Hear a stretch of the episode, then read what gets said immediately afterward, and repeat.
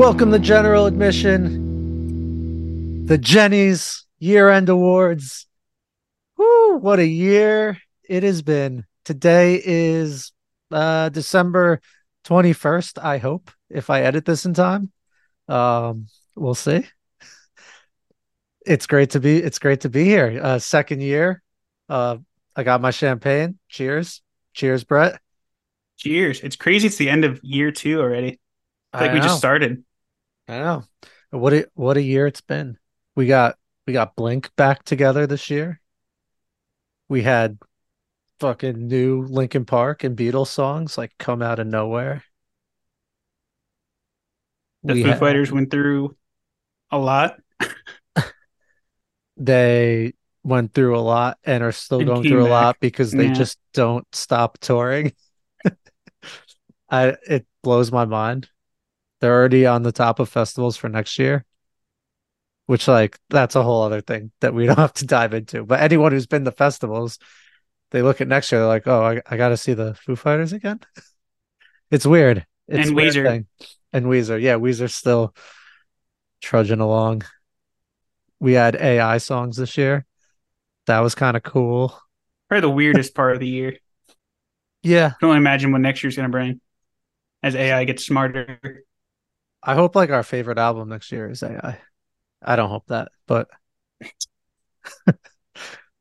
I just hope something happens with AI because it's it's it's exciting. And what weird. band that we like would be the most likely to drop an AI album? Ooh. Blink? Mm. Blink AI82. Eh. uh, I feel like I could see like your favorite artist ever, Ronnie Radke, doing something ridiculous with AI. That would be very fitting of him, Fall Out Boy, rolls. Fall Out Boy just fires all their guitarists and uses AI guitar. That definitely didn't happen already. No, but they're they're scattered throughout these year-end things.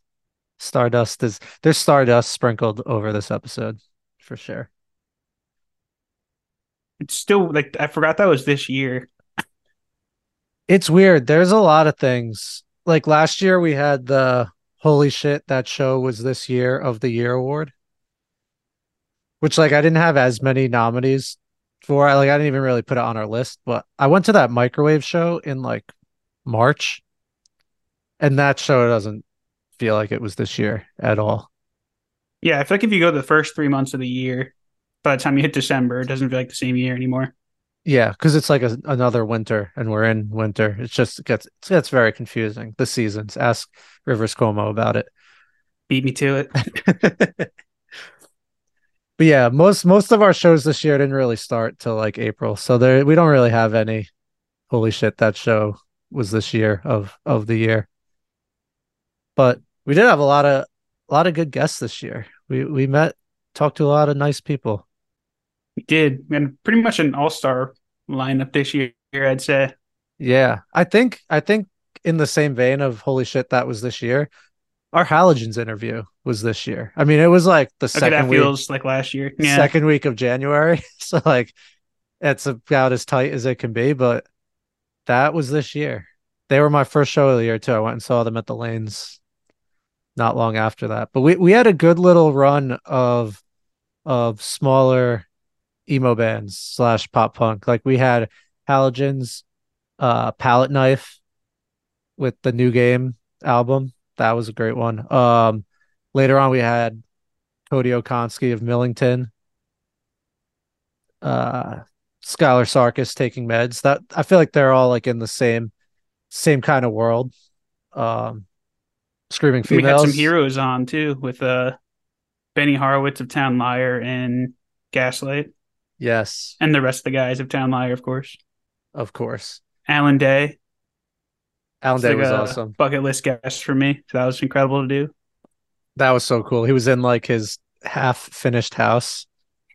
Just like he like took a break from from construction to talk to us, which was which was very, very nice of him. It was very candid too, which was awesome to see. Yeah. Yeah. Um we had on some some podcast MVPs too. We had Brian Colburn of my week, weekly, weekly mixtape for his second appearance on the show. Great Maybe- friend of the pod. Yeah. Yeah, he's the man. He he's so diligent on social media. Like I don't know how he does it, but He just I- pumps out episodes too, and they're just from like so many different genres. Like he's doing, he's killing it over there. yeah, my weekly mixtape. yeah, he he hustles like no other. And I can always count on him to have some sort of music related post up when I open social media, which is nice because there's a lot of other bullshit I could see. But instead I see Brian asking what everyone thinks of the Smashing Pumpkins or something random like that. Had some funny memes lately too, like pictures playing on words that are classic rock songs. Love that. Like like uh like Roger Waters and and and Plant. Are they both named Roger? What the fuck is uh the Led Zeppelin's guy's name? Robert Plant. Robert Plant. Yeah, that's I was getting Robert Roger. Yeah, there's there's that one meme, you know. Roger or Waters and Plant. I don't know. I'm sure you makes could you could make a connection somehow. Someone could connect the dots for me on that one. Um we also had Rob Harvilla on of 60 songs that explain the 90s of the ringer. And that was like maybe our biggest guest ever, Ever. which is And I bought his book that to add to our list of books that we'll read halfway. Yes. Yeah, we have an award for for that that we'll get to. But yeah, Rob, it's so funny because you know everyone gets their like year end Spotify stuff, and we we get one as a podcast. It tells you, you know, your your stats, who you reached, what episodes did well, and his episode was 999% more listened to than all the others, which is probably just the cap. I feel like that just means it went as high as it could go. That episode dominated um and rightfully so i mean he's got like the number one music podcast i think in the world something crazy like that he's at the top of all the charts and it was so cool of him to come talk to us Really super nice, down earth guy too. yeah we love rob would love to anytime open invite rob come back on and spike our listens again he tweeted I about don't know what his next cool. podcast is going to be when '90s comes to an end. yeah i don't know i don't see him taking a break though i mean maybe a little break but He's He's earned it. he's Wrote a book and did Yeah. like 120 episodes. It's true. His last one, did his final one come out or not yet? I've been keeping up, but not like religiously. What was the one you put out last week? Um, Sublime. That wasn't the last one, right? That's the last one I listened to. So maybe He didn't say like this is it, right? no. No. Yeah. I think there's still more coming then. Yeah, I think that's everyone. We also had uh Jared Doherty of Screaming Females, which um RIP to Screaming Females. They're sadly calling it quits. We don't really know why. Wasn't our fault, hopefully. I hope not. We wish them the best though, and I hope Marissa just keeps playing guitar because she's a wizard. She can't stop playing guitar. That would be that'd be insane. Healing the skin raw. She's too good. She's too good. All right. Let's get to some awards. Let's do it. The Gennies.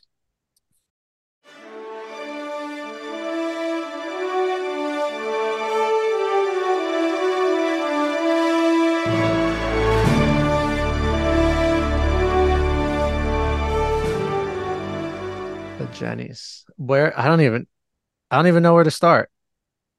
Where do do we have uh Bottom up. we could bottom up. you just want to go right to the Hicks of the year, don't you?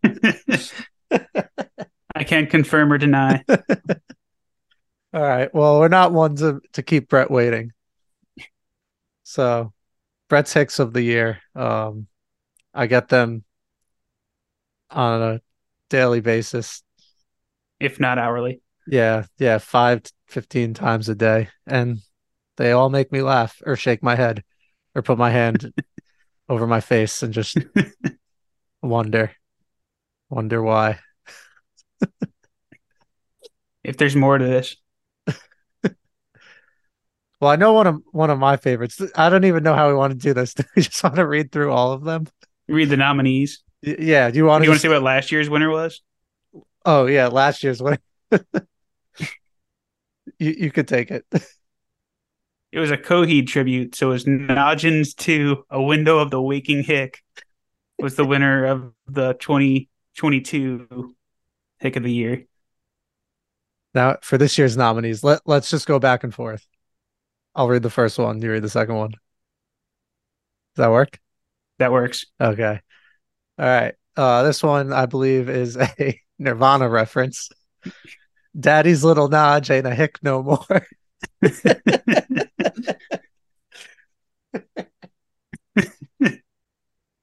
and then the next one was uh, Sing the it. teacher Foo Fighters reference, which is who's at the door nodge. Who's instead at of the who's at the door door nudge? Who's at the door? All right, we got a front bottoms one here. The Hicktoms family. That one got me good. I was singing that for like a few days when you sent me that one. and we got some some numbers coming up. Some numbers here. I'll just do both of them since they're kind of the right. same number. So the first one is a tool reference, which is 40 Hicks and two. Boom, boom, ba-boom, ba-boom, ba-boom. And naturally the next is a Phish reference, which is 40 Hicks days and Nicole was gone. Which also worked Nicole in instead of the cold, which was which is some of your best work. um oh we got we got less than Jake one. I like how these mirror like shows we've been to. This is all from doing show prep, I think, is where these Yeah. are cooked up. Um so this one's I don't know if the song's actually called Cheese, but if it's not think- called Cheese, it should be. Don't call me Nick. Don't call fuck. Sorry. Don't call me Nick. Don't call me Hick. Just call me Naj. That's who I am. Is that song called Cheese? I gotta look it up. I'll look it up while you. While I you think it isn't the there like a one. really long name. Oh, Richard Allen George. Dot dot dot. No, it's just cheese. So yeah, the word cheese is in there. It's pretty good. It works. I, I don't know where this one even came from. yeah, this is a shot in the dark here, but it's a Lady Marmalade. So it's Voulez-vous coucher avec Naj? Oh, and yeah, there's about 500 more. Uh, we left out most of the Phish ones. We only included one Phish one because we love you guys and we didn't want to do that to you.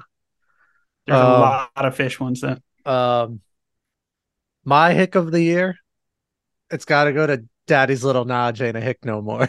That was gonna be my pick too. It's just so ridiculous. we were on that on that Nirvana kick. I was, Is the Dave Grohl book, which we did Yeah. finish to the end. oh yeah, we finished a book this year. We we did something. But I do think that one started in 2022 and rolled over. Oh, true. So So, technically, but we finished counts. it this year, and we'll be able to say the same thing about when we were young. Or It's true. where are your boys tonight? Got winter break coming up, so Yeah, so that that we could actually That's just actual we homework. could just segue. So for our first award of the year, we're aligned. So that's exciting. I'm curious how how much that happens. Um, so we could just segue that right into unfinished book of the year, which there's really only one option as a podcast, but I threw another one on there just because it came up on the pod. Um, we have, as anyone who listens knows, where are your boys tonight? Parts four and five. Is the book called Where Are Your Parts Four and Five Tonight? Because it should be. Because yeah, we just kind of um stopped talking about it. it'll come back. I think that's gonna be my to do before uh for the next couple weeks of the new year to finish that. So Yeah. We're we're building anticipation. That's all. We want you guys to want it. And if we just talk about it when we said we were gonna, what fun would that be? And then this book came up during the Alan Day interview, Atomic Habits. It's all about building good habits and doing And then you didn't things routinely. No, I read like one chapter. maybe the complete opposite of what the book calls for. well, maybe if it gave me more instructions in that first chapter, I would have developed a pattern to read it more. But clearly didn't do a good job at that. It was just some guy bragging about how he like overcame a coma. Good for you, dude.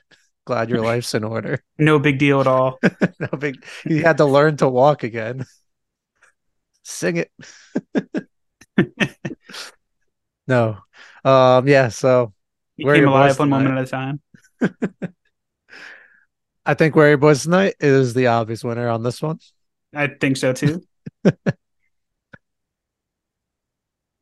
So So will we try to do more books in the new year or the same amount or less? one if it's half- possible to do less. one and a Nick disappeared from the screen. We also Now have um, this Nimrod book that was graciously mailed to us by author Ryan Roberts. So that's also our unfinished book of the year because it was sent to us, but we didn't start it. So I don't think that counts as not finishing it because otherwise we have lots of unfinished books. Every book we've never read is an unfinished book. I'm debating if I want to say further, but I might just Brett, Brett- Brett's upset he only sent us one copy of the book. it's like, hey, I want you guys to read my book. Here's one copy. You guys could take turns reading. Okay.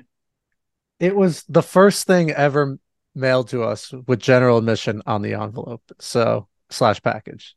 So I'm grateful. Also, it it was sent to me. So suck it, Brett. We can still read it, just not at the same time. Or one of us could just buy it. It's also also an option. Also an option. but yes, that that's on our list as well. And maybe consider picking it up and reading it with us and not finishing it with us. Just kidding. Okay. Okay. Um coming up next, we have the They're Still Around of the year. We had a few here. Um I feel like I felt this way about a lot of bands this year. Were mine that I put here accurate? I just kind of going off the top of my head. I don't know, like the first one's harsh, but I feel like they came back out of nowhere. So Brett's talking about Queens of the Stone Age. Um, yeah, I they're not a band I ever really think about. So, and they've been around for a while, so that fits. They're still around, pretty good. Um, you have Memphis May Fire on here, which also not a band I ever think about, and they they were a highlight of my year. They they were one of my favorite sets at Louder Than Life. Um, Matty Mullins is joining Anberlin. Me and Nicole watched that live show the other day. I'll talk about that later. Um, so yeah, Memphis May Fire still around, still killing it. Remade in Misery didn't come out this year, but I didn't listen to it till this year. But great album. yeah, Um, 2022 was the misery year. Yes, that's right. Yeah, so we we talked about that. A lot of misery that year. Ticketmaster won the misery award though, They did. as as they should. Um, you have Devil Wears Prada on here. Because they were uh, announced for uh when we were young, 2024. and Ah, it sent me back down the rabbit hole. But little did I know they've been putting out music this entire time, pretty much. And I kind of fell off around like 2015. So I gave I wrote them in here for personal reasons. Did they do anything this year, or you just remembered them because of? I went because back to them this year. But them playing Plagues in full was like, whoa, Devil Wears Prada's gonna be there too. Yeah, that's pretty crazy. They they've been they've been going nonstop. I actually got to interview um Mike Hranica, their vocalist. This is one of my Epic great Screamer. epic screamer. Um, I got to enter him f- interview him for Guitar World, and this was like fresh out of college, and I was I was really nervous. I had an interview with him, then an interview with uh the dude from Killswitch, whose name I'm blanking on. Um, Adam? yeah, yeah, thank you, because Adam worked on this album with them, and um, so I had to interview both of them separate times, put together an article, and for whatever reason, all my schooling and knowledge went out the window for this. I must have talked to each of them for, you know, 45 minutes to an hour. I then proceeded to transcribe the entirety of both conversations and type them out and send like 12 pages to the guitar world editor of a q&a and he's like what the fuck is this what do you expect me to do with this i cannot publish 12 pages of a Q&A. No one is going to read this. And he roasted me. And in hindsight, I, don't, I have no idea what I was thinking. I just, I was, I was nervous. It was like a second or third thing I did for them. And I didn't want to ask for clarification. So I did that. He roasted me. And then I never tried writing for them again. you didn't like rewrite it or clean it up for him? No, I think he just cut a bunch of stuff, posted it, and then I let one knockout keep me down. And now I'm here talking to you instead of writing for Guitar World. Podcasts are on the up. Your last serenade. yes, I don't see. I don't see magazines dominating. I see podcasts dominating. So I clearly chose the right track. But yeah, that's my Devil Wears Prada story. A little bit of a tangent there, um, but I did get a backstage pass to their concert somewhere in New York and hung out on their tour bus. So that was that was pretty, pretty cool. cool. And um Danger Kids was there. They're like rap rock, like Linkin Park type of band who are like drinking, smoking weed. Like people were getting tattoos. I Being didn't do that, kids. but yeah, we were all just dangerous kids. but yeah, it was my almost famous moment. That, that was a good time. And then I never called Guitar World again. The end. Um, tangent done. Lastly, on here, you have another band that knocked my socks off at Louder Than Life. Pierce the Veil. They they returned out, out of nowhere. They did put out an album this year, Jaws of Life. Still around. Oli Sykes is still like no, not Oli Sykes. Oli Sykes? Vic, no, that's Bring Vic Me the Horizon. Fuentes? Yeah. Vic Fuentes. Yeah. Still a beast at singing hitting those high notes, doing noodly guitar stuff. Yeah. That was actually an album. I bet if we went back and listened to that episode, I don't think I was super high on it. And it was really weird at first. I've since like come to like it. I don't put it on a whole lot, but I've gone back to it decent amount, like as like a gym album and stuff. Even though it's not like crazy heavy, but it's just like where I listen to them. It was um, King for a Day. King for a Day. This one had uh was it Pass the Nirvana? Something like that? I think so. Yeah, that was a good song. Yeah, the whole album was good. They are still around. Um yeah, so plenty of I think we could probably put I would put Skrillex on that list. And that's like blasphemy to anyone who follows that genre because he's still like a complete like he dominates and has massive fans. I didn't know he was really still doing stuff until this year. Um, we could sneak story of the year on there, but they're they're they have enough nominations for other things. They're on here quite frequently, as you'll see. Yeah, and they're more of a comeback than still around. Like to me, still around means they never left. Story of the year left and came back, so that doesn't really count. Also true. Yes. Yeah, I think that covers covers all the still arounds. Who who of these I guess who deserves the award the most? I don't know if that means they're they're your favorite of the bunch or if you think they fulfill the still around label. They deserve it most. I'll let you uh, justify however you want. I think I know how how I'd like to interpret this one probably Queens of the Stone Age for me. Because like they're not to uh steal from you, but um we were talking about Green Day albums a few weeks ago about how they put out like a great album every ten years. You called them and then cicadas. I said, and I said, Did you just describe cicadas? I feel like Queens of the Stone Age is kind of the same thing, only they pop up like every like five or so years with a new album. And it's usually like there's like one or two really good songs that add to like their pretty solid discography. So my hey, they're still around.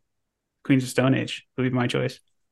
Great choice. Um I I was gonna say the same thing actually. So we are still aligned. I think all the other bands are great, and that's not really what we're talking about here. Uh, like you said, like Queens of the Stone Age has been a staple for a while, and they're they're still around. Uh, I didn't like love their album. I didn't hate it. Like I've never been like a diehard Queens of the Stone Age fan, but also saw them at Louder Than Life. They were great. Like they're just they're a staple in like the rock and roll world, and that's that's pretty awesome. So well deserved, even though if I I feel like it's seems like a backhanded compliment award, but I think it just speaks to their like longevity and like skills as a band more than like they're old and still here. Like I, I don't think we're really mean it like that. I think we're oh. bashing anyone in there. Yeah, no. I don't know why I'm I'm hedging it as if they're gonna listen and, and be offended.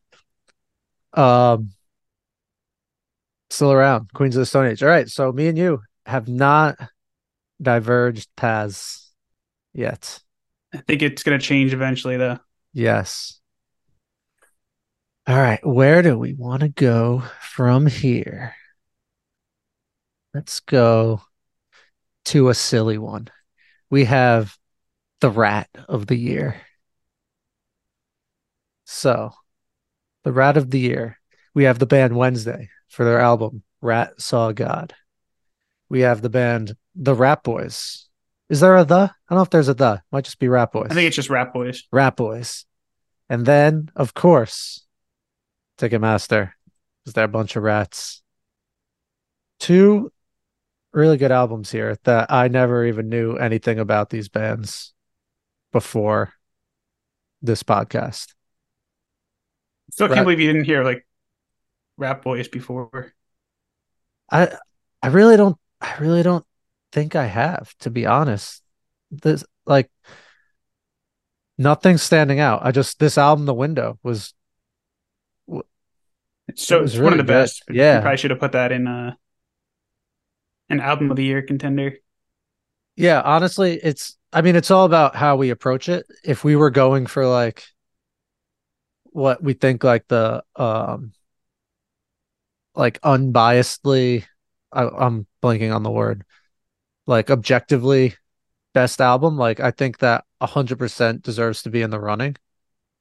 But if I'm thinking of the albums I went back to the most and personally like the most like it just wasn't that. But I thought it was like an incredibly well put together album that like skirted genres. Like it, it didn't feel like a whole bunch of the same. It did jam. What was the really long song that was just awesome? I think it was just was the it town name, wasn't it?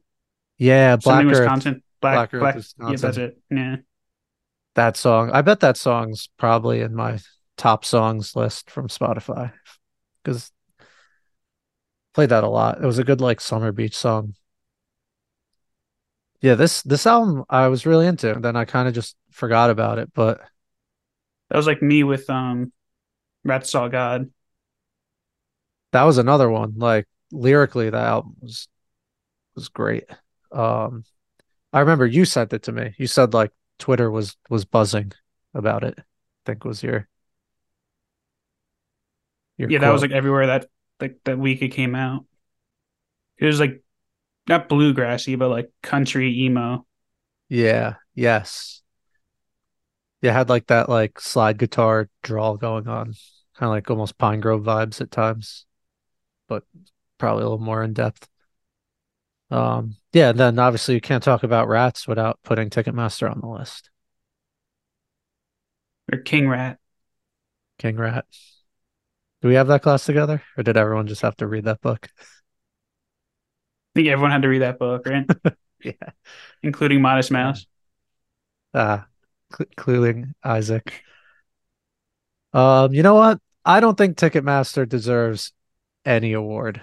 No. So I'm gonna give mine to Ratboys for the window. Because I forgot how much I liked that album for a few weeks and then forgot about it. But it was a great time for those few weeks. Gotta go back to that one like tomorrow yeah, or early January for this the album start to drop. Yeah, definitely. Don't mind me. I'm just highlighting the presented awards and their winners as we go through. Uh, very diligent in our shared doc. Yes. If anyone wants to be a producer, you can highlight our shared docs. Who's getting your rat hit award? The button. You giving a giving a rat award out, Brett? I'd go with Rat Boys too. We're yeah. aligned there. Nice. Nice. I agree on giving Ticketmaster the cold shoulder when it comes to awards. Yeah, yeah. Fuck them. We could actually just take that and go right into our Ticketmaster Fighters of the Year. We kind of did this. Kind of did this last year, but last year was geared more towards fan bases because you had the Swifties, like I think, tried to file a class action against Ticketmaster. Blink fans were mad. Bruce fans were mad. Um, but this year we had some artists actually try and do stuff. Um, we had Zach Bryan, who's like the hot new thing in the streets. All all my people love him. I haven't really given him the listens he deserves, but a lot of people whose music opinion I respect say they can't stop listening to him. So He's like country emo, right? I think so. I think he's in that vein. Um, yeah, he's he's really well liked by a lot of people, but he boycotted Ticketmaster for a tour. He was upset that his tickets were being resold for like hundreds of dollars, and that wasn't what he was about. So we boycotted them. And then the next tour, he said he had a quote. He's like, I tried boycotting them, and then everyone complained about AXS. So I'm just going to try and use all the ticketing sites. So this way you can pick and choose. And he said, This problem is bigger than me. One man can't fix it, which is a sad truth. A I'm little bit. surprised about AXS though. I feel like I always like sing their praises because like I've, I've only had like good experiences with AXS, unless it's like a Starland thing.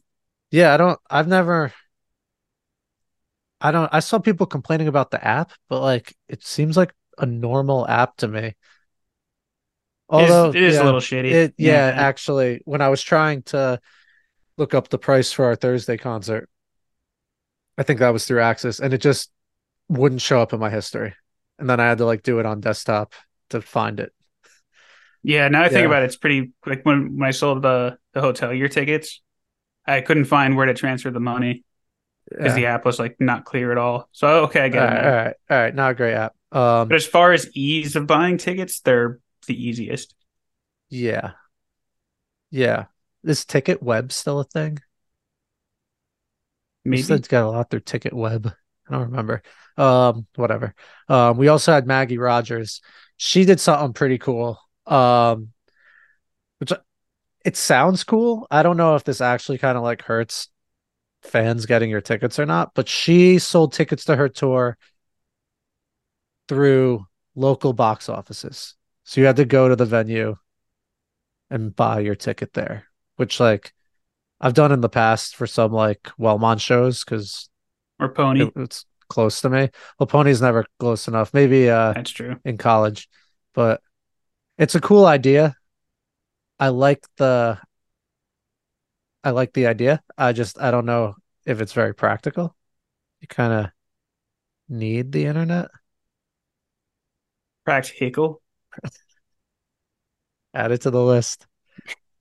And then the last one we have Robert Smith of The Cure. He got Ticketmaster to refund all his buyers five to ten dollars because he made a huge made a huge think about fees and what are the, what is this and I guess they didn't have an answer if they had to actually refund people. So that's that's pretty crazy. Um for that reason, I'm giving it to Robert Smith. He actually got Ticketmaster to give people money back, even if it's a small amount. It's the principle of the thing.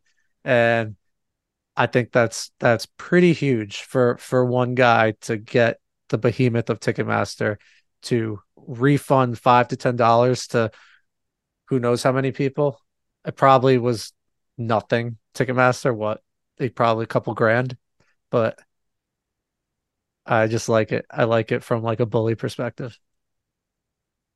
I agree for a different reason. Like, I do you think what he did was cool, and the fact they actually had to pay back people is awesome. But also, to Cure, like our unofficial, like Phish mention on this podcast, like I feel like they they come up like at least one time in almost every episode this year, because I feel like so many bands now are like kind of paying tribute to their sound or like tying it into their music. That's why I keep saying like we need to go and do a deep dive with the Cure. We really So I think do. just to keep with the show trends, that's why I want to keep the trophy with the cure. I like it. And also we got to make the joke that he found a cure for Ticketmaster. Oh, I like it. oh. Yeah, but shout out to all the artists trying to do anything. Um, it's clearly not working at all, but thanks for trying. if anyone wants to get tickets to us, you don't have to use Ticketmaster. So I'd like to give ourselves a pat on the back. Um, if you want to see me and Brett, you don't need a ticket at all. Just just hit us up. We'll go to a show. Well, you need a ticket for the show, which will probably be through Ticketmaster, but it's nothing to do, fees, do with yeah. us. Yeah, true. So maybe don't don't see us. Take it back. See us at the bar beforehand. Yeah, see us on YouTube where I used to post these episodes and I don't anymore. Notch tube. Notch tube. Let's go to tiny album of the year, aka EP of the year. Yeah, yeah. This could be like this is a big little award. A lot, lot of EPs this year, and a lot of like. So the first one I have on this list is Bayside, and like, at what point is it like you shouldn't be allowed to just put out an EP every year? Because last year they had the Red EP, this year they had the Blue EP. They're all awesome songs. It just just put out an album, right? It was a full length. But at this point, between the two of those EPs, there's probably six, maybe eight songs, maybe seven. That's like practically an album. I don't know. And they didn't even fully have themselves on the Blue EP because they featured Ice Nine Kills for a song. So That's it's like, still another band I have to deep dive. Like they're very theatrical. yeah, I think you would like their uh their horror stuff because like every song's movie references. So They were they're on that, uh, yeah. The Halloween playlist we were listening to. Oh yeah, with uh with like Rise Against and Marilyn Manson, all the Nightmare Before Christmas covers. That no, one? were they on that one? I I think don't like know. a different song they did. Uh, I think oh, it's about Georgie from It. Yeah, the song about Georgie. oh, that's pretty sick. I gotta look it up. I don't remember, but I I I love that. I read it this year. That wasn't an unfinished book for me, so I should listen to the Georgie That counts as like four books. Yeah, seriously. Um, yeah, so Bayside, the Blue EP. Then we have Convinced by Anberlin coming back heavy. Very cool. Um, also uh Matty Mullins of Memphis May Fire, shout out, who will now be touring with them. Um, we have New Jersey locals, Jawdust, the Jawdust EP, half of Halogens is that band. Um, heavy as hell. Got to see them at the lanes. It was a lot of fun. Um, we have Childhood Eyes by Yellow Card, which I did we like? I think we liked it. We did We like it. did. Brett's Brett's nodding his head. We liked it. I always forget how I feel about Yellow Card at any given moment, but we liked it. The EP we like. The band we could save for later discussion. But And then we have The Valley of Vision by Manchester Orchestra, which I forgot was this year because I think it was pretty early on. And it had that cool uh interactive YouTube, YouTube. video. right? Yeah. Yeah. That that one was that EP was awesome. I really liked it. I'll just say right off the bat, that's my favorite of this list. That it's, it's just such a good ride from front to back. Um, I think the second song is called like The Way or something like that. It's just like this great piano part and like this little like it's just his voice is so cool. I love it. Um, got to see them live with Jimmy World. The big year for me and Manchester Orchestra. Um, yeah, great EP. Brett's favorite EP was probably uh, the Adderall EP by Slipknot. How'd you guess? You didn't like hearing the same song five different times. That was so aggravating. They hyped it up and it was literally the same song like six times. It was so stupid. like, here's Adderall, like the original. Here's the demo. Here's one without backing vocals. Here's one without any vocals. Like, who asked for this? Nobody wanted that. Probably need Adderall just to be able to sit through it. God, I don't even know if that'll help. Uh, But uh so here's the thing with this pick for me. So there is part of me that wants it to be like childhood eyes yellow card because like I made such a big stink about them coming back, saying they're probably just cashing a paycheck and trying to use Ocean Avenue to like make money and get people out to shows. But then like this was actually really good, like a really good EP that wasn't sellouty at all. So, but they are still kind of sellouty. I'm using that as an adjective, especially like when they put out the Steve Aoki Ocean Avenue remix, and it's god awful. So I like on that basis alone, I'm changing my vote to Valley of Vision too. Wow. Wow. They had the they had the Gennie in their childhood eyes and you just ripped it away from them. And then that song had to come out this week. Like, nope, they're doing it again, trying to cash in on their big hit over uh, and over and over. It's brutal. I can't say I wouldn't do the same thing, but I would expect people to, to criticize me for it. Yeah. And then I'd cash my paycheck and laugh all the way to the bank. And make your reunion concerts way too expensive, thinking you're like the Rolling Stones. Yeah. But I mean, it's not their fault that shit sold out like instantly. Yeah. Maybe I'm being too harsh. It's just I think I don't know. I think there's a reason they're not in that Where Are Your Boys Tonight book. I don't think it's for good reasons. Yeah. Yeah. I thought you were gonna go yellow card, but I your logic is sound. The Valley was really cool. Valley of Vision. Um and then obviously I'm required to just shout out Anberlin. Um they did like their last show with Stephen Christian. You know, That's for, their ninth now. show. Yeah, exactly. Um, and it's indefinite hiatus. I guess doesn't mean. I I I'm just gonna admit it on air.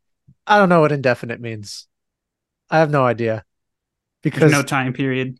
So that means if there's no time period, it means that they're not guaranteeing they won't come back. Could have phrased that way better. They're not guaranteeing they will come back. Or they won't. Or they won't. It works both ways. So they're just saying, I'm leaving the band for now. Maybe I'll come back. Maybe I won't. Pretty much. Okay. Dumb word, indefinite hiatus.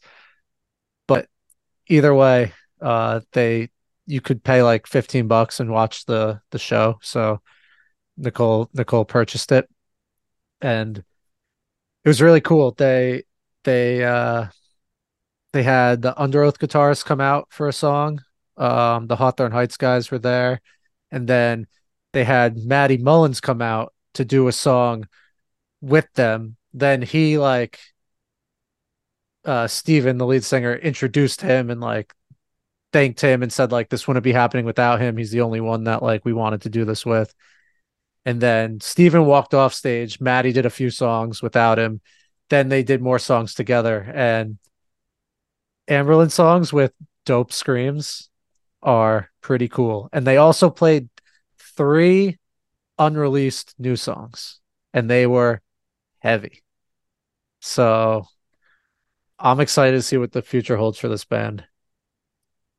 So yeah, I mean, Lacerate's a killer song now I'm talking myself into the CP taking taking it, but I already gave it to Manchester. Um, I'm just it's it's really cool to see them going in this direction because it's working really well. Shouldn't their hiatus be Fin? The question mark. that should be. They did play that. They closed with that. I think it's I think it's in their contract that they if you have a song say. if you have a song called Fin, you have to end with it. It's it's the law to French law. Yeah. We yeah, shout out shout out Anberlin for Tiny EP of the Year. Um, I think we can probably take this conversation over to our award for anticipated hopeful albums for 2024 because they are on this list. And just so the listeners know, um, anticipated hopeful album 2024. These are bands that we think will put out albums, but nothing's been announced. We have another award for albums that are definitely announced, like I don't know, Green Day is coming out with an album in like a couple weeks. So that's that's its own thing. So these are these are bands that we think might release something, but we have zero proof. And I put Anberlin on this list because they just played three unreleased songs. So they're gonna have to release them somehow. And either they're gonna take the Bayside route and just do another EP, or they're gonna come out swinging with an album that's really heavy. So I'm hoping it's that. I uh, I also put Microwave on here. They have a couple singles that have been out for a while, so I think they're due. Got Pup on here. Pup's last album. It has been a couple years, right, for them? Yeah, their album came out towards the end of 2021, I think, because we saw them early 2022. Either way, they're due. They also put out three songs this year. Not an EP though, just three singles. Smokescreen and like two others. So you're putting out singles. I feel like you're probably You're cooking. yeah. If you have three singles out and you haven't put an album out in two years, you're coming out with an album. That's that's I think safe. Uh we have starting line on here. I'm not really basing that off anything other than a Reddit comment I saw saying that they might put an album out. Who knows? So you're not alone in your thinking. I'm not alone. Isn't that Saosin? No, are you alone? Is the Oh, are you alone? Right? Yeah, yeah, yeah. Not alone is is Saosin. You're not wrong. Not not wrong. Uh, I I don't even know the last time Starting Line put out an album. They have some live stuff, but Like it's at least like they had an EP, I think, in like 2015, 2014. yeah, you're right. It's called Anyways, Anyways, yeah, and that came out in 2016. 2016. I won't, I don't even remember that. They're a band with a like a solid legacy and great a great few albums. So it's definitely a roll of the dice to try and come out with new stuff now, but I'd like to think if they do it, they feel good about it and they're not just re-recording Best of Me five times. They just gotta say it like they mean it. Yeah. well done. Um I got early November on here. That single should probably be a single of the year nominee. I don't even remember it. I don't even remember it. That was definitely one of the best songs I've heard this year. It's so good I forgot what it's called. So About, uh, it's called About Me. about me, yeah. Oh yeah, I Because remember this came out October 26th, and it still made my end of year playlist. That's Like big. that's how many times I listened to it in Yeah. those couple weeks. and they did a lot of touring. They they toured Armor for Sleep, and I feel like we saw them with. I saw them open for Anberlin at one point, I believe. Um, yeah, I think, I think they're they're gearing up for new music. That like, they have a great single out. They're touring a lot. No, it's confirmed new album. They've said it. They just Oh. didn't put a date out. Oh, okay, cool. Then that's like a gray area, but I guess it wouldn't be hopeful then if there's if it's confirmed. Uh, I got Like they could do like what Sum 41 did. true and just We're supposed to come out this year. yeah, just edge us for a year. The new so- Sum 41 single, by the way, is awesome. I finally listened to it. That's gonna be a very interesting album. Yeah, there was a lot of screams, so it was pretty cool. Um, but we'll get to that in a second. Um, I got Senses Fail on here. Just I. I think they might be due for something. And they just put one out one last year. Did they? Let's let's let's go to the board. thought we talked about it in the pod, and then we tagged them that we talked about it. The last album was Hell is in Your Head, 2022. These are our first year of the pod. Oh yeah. I think we liked it. Yeah, I think it, it it was fine. We didn't go back to a whole lot. I clearly don't remember it really at all. No, remember the song that would see you Space Cowboy was good. 2022. So it's been a year. So they could come out with something this year, but I don't think it's set in stone. Um, you got a few on here. I You do. wanna- So uh you had a day to remember drop the uh, the re release or the re remastered version of For Those Who Have a Heart, and the drummer tweeted that a day to remember fans are going to eat in 2024. So I'm not sure if that's like literal, like we're all gonna eat to live, or like we're gonna get more remastered albums, or we're gonna eat a shit sandwich and then he'll tell us you're welcome. You're still welcome. but no, he was getting he someone like said something bad about you're welcome in a tweet, and he just like sent like the thinking emoji like when people were bashing it and like this. so I don't know if uh and I, I just did the shrug emoji for those who are listening because yes we're not on video. Yes. But I'm hoping this means a new album and they learn the lessons of You're Welcome and it's a return to form. Because before that, they had never missed before, but that was an all time miss, in my opinion. But... yes. An an all time miss and and I I don't want to rehash this because I've done it so many times, but the good songs on that album are good. Like this is something I've, I've come around on because Nicole shuffles a day to remember a lot. Like uh Brick Wall, um Last Chance, Resentment. Last, like, Last Chance is a great song. Resentment is like awesome. Like to me, that's like a classic a day remember song. Um Degenerates kind of hit or miss, but not like horrible. It's just the bad songs were so bad that it really tainted the whole album and it made the good songs like as as album listeners like I'm not I'm not one for playlists. So if I don't like over half an album, I'm probably not going to hear the good songs because I'm not I'm not playing it. So that's they kind of suffered from that. Still went to the I tour see. for the record. We went and saw them. We did. Well, yeah. you did. I got sick. Oh yeah. Well, you still paid for a ticket.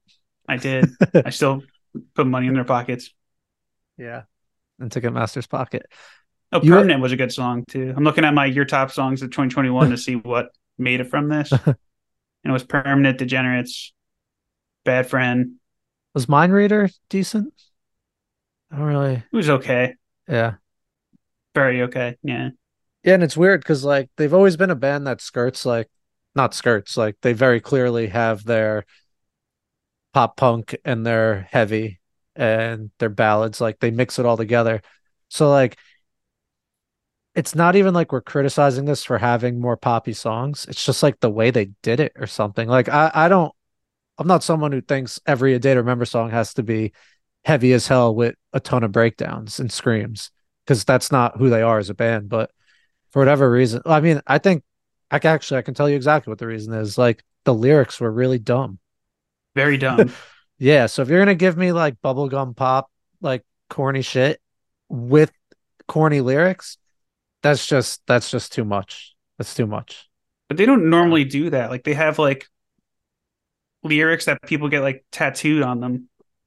Yeah, and they, they were like never like and... they they always like kind of told stories and like were big on like taking care of your friends and like stuff like that. Like it was never like too in depth, but like fuck you money viva la mexico. Like it just felt like they were like making commercials or something it, it just uh, the bad ones were bad.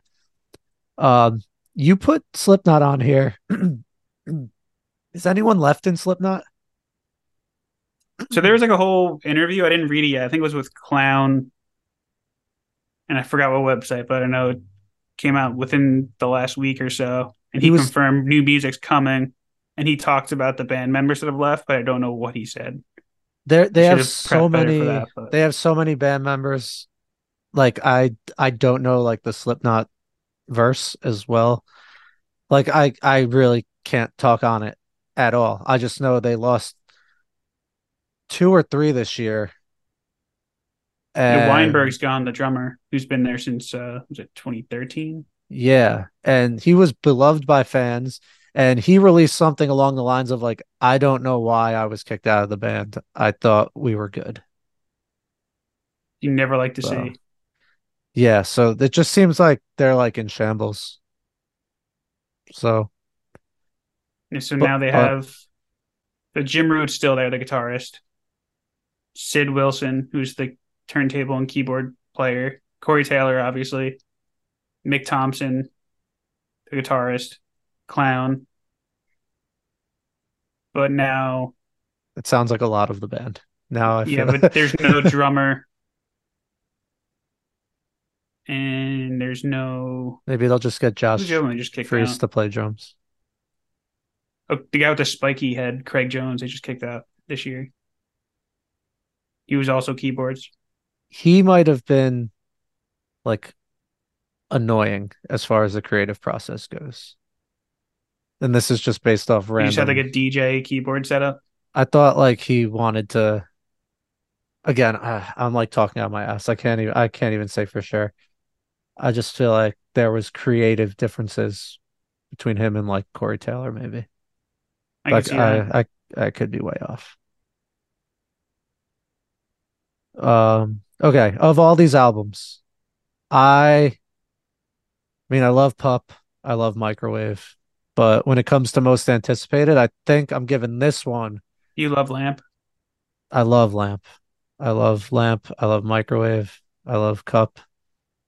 I'm giving this one to Anberlin because they changed up their lead singer, which is like a major thing. And the new song sounded way heavier. So that's what I'm most that's what I'm anticipating the most because I want to see how it's going to come out. I know how a microwave album and a pup album are going to come out, and I can't fucking wait. But yeah, Anberlin gets my award for this one.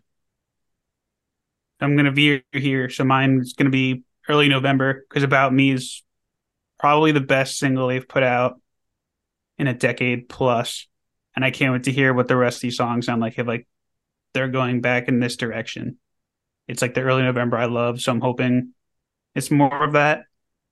In like any other year, had You're Welcome not come out, it would be a day to remember. But I'd say I'm more like nervous Nervous, yeah. than anticipating that one. So Yeah, yeah, I'm with you. Um, yeah, they're on the on the hot seat for sure. But if it's based on this remaster, like they worked with Adam, I can never say his last name from Killswitch, who pretty much remastered that whole album. No, that's I'm it, mixing it's up, like guys. Dubojkowitz or something like that. Guitar Center trauma. Yeah, yeah, Dirkowitz, Yeah. something like that.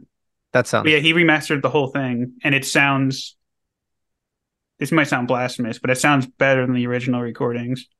Wait, he Like they kind of took how they play those songs live, and like put it in album form, if that makes sense. Yeah. All right. Like there's like a breakdown in, in Shot in the Dark where he just screams like "motherfucker" and it goes into the breakdown. Like he only does that live, but they threw it in this version, which is pretty cool. That's very cool. Lots of good stuff. Uh, I'm excited. We we we have a good slate for next year. We might It'll as well just year. we might as well just parlay this into the for sure albums.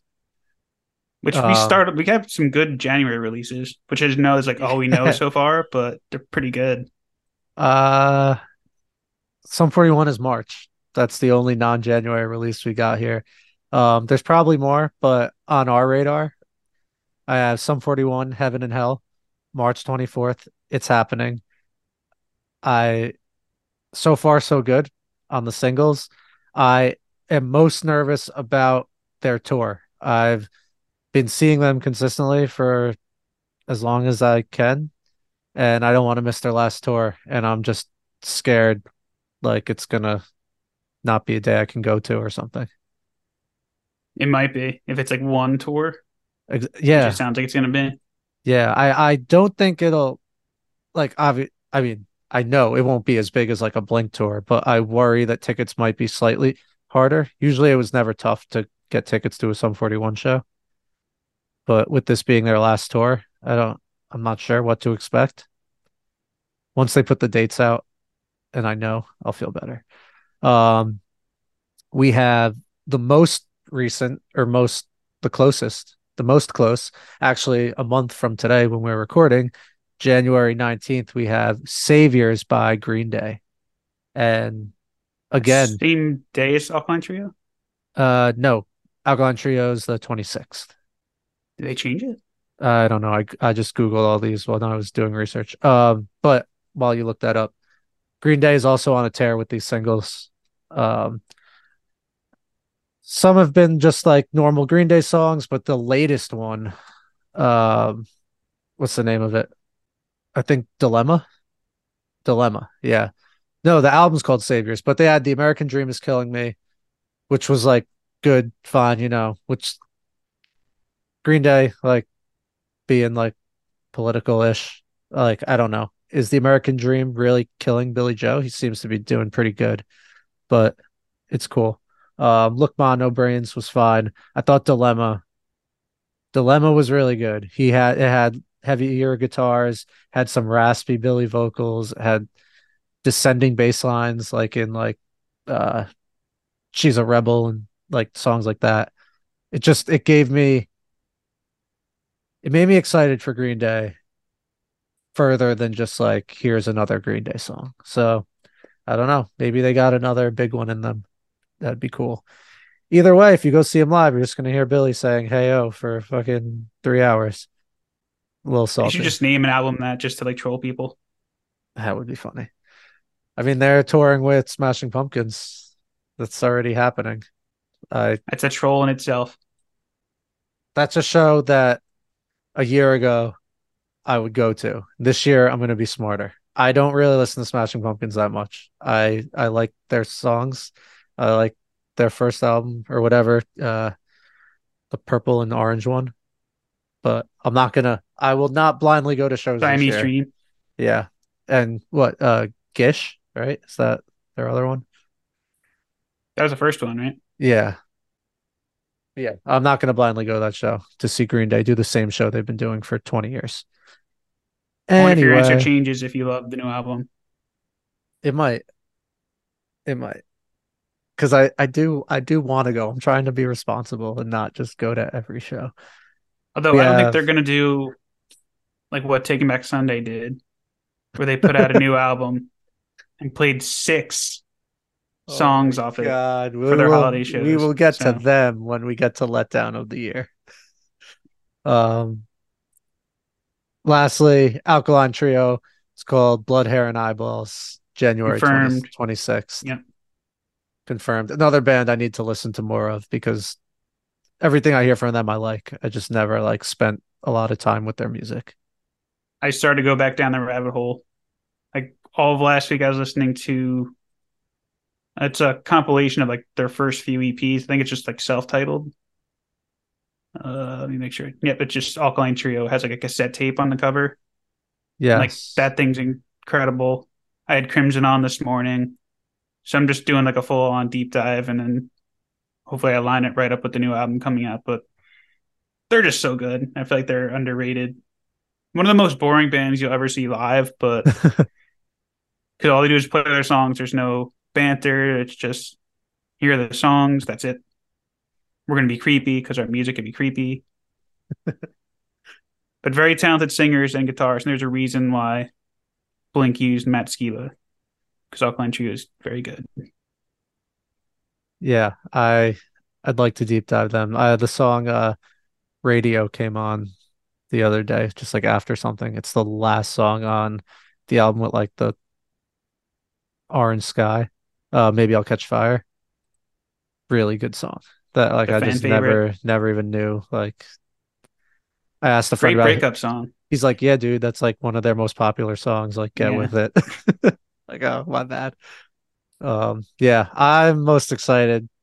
I mean, I have to give it to Sum 41. They've been hyping this for a while. Double album. I'm excited for all these. Green Day has the strongest singles, I think. But yeah, Sum 41 gets my vote. The final album. I have to side with you here. Although I am, I want to say cautiously anticipating because I feel like it could be tricky with double albums. I know, like we talked about this when they announced it. Like it could be where this could have been one really great album. Instead, there's some good songs with a bunch of filler, which would be ironic considering usually they're the band that's yeah, all killer with no Yes. filler. So Well done.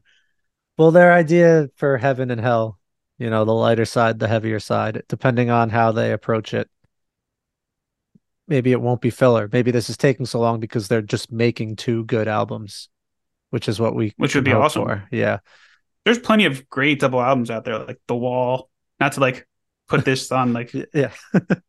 shelves that might not be able to reach, or like heights. I don't know why I said shelves, I like but it. You know what I'm saying. All cases, no shelves. I don't know. Does this shelf look infected? Does the shelf look warped? Is Chuck on this shelf? Uh, all right, let's go. Let's move on before we're here for 15 hours. Oh, sorry, I highlighted. I didn't mean to step on your toes. I used You're a different. good. I'm I just used highlighting the, the winners. I used a different shade of green. Oh no. Unacceptable. Okay, I think uh, all this Sum 41 and Green Day talk, we could do the 2000s nostalgia band of the year. We had It's a tough one. It is a tough one because they're all going in different directions. Well, not all of them. Um, let's read the nominees. We have, I didn't write album names down, so I don't remember. We have Story of the Year with whatever their album was called. We have Blink 182 with One More Time. We have Fall Out Boy with So Much for Stardust. And Paramore with This Is Why. Was that the album or the single? Both? I think so. Uh, what's the story of the story of the year called? It was probably just called Page Avenue number two. Uh, I'm just a jerk. Tear me to pieces. Man, that was this was a great album. I don't know why I'm being shitty to them. I really enjoyed that album for like the month it came out. And I'm seeing them pretty soon. All right, so story of the year. They came back after a while and put out an album that was pretty in line with what they've always done. We had Blink put out an album that I'd say was in line with what they've done, not like necessarily better or worse, but like the same style compared to these next two. Fall Out Boy is all over the place, and I think they did a great job with it from the from like the funky groovy songs to the more like straightforward ones.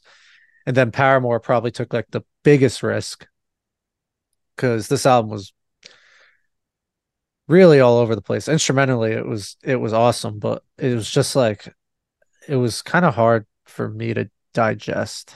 I don't know if you feel the same way or not. I think it was With probably the- right? yeah. I think Yeah. I, I think I never really went back, but I know I liked it, but I think it was a heavy listen. Not yeah, heavy, it- but like hard to it's not when you want to go like, like you're in a mood for, if that makes sense. yeah. I think like tech. it's like when am I going to be in the mood for this kind of album?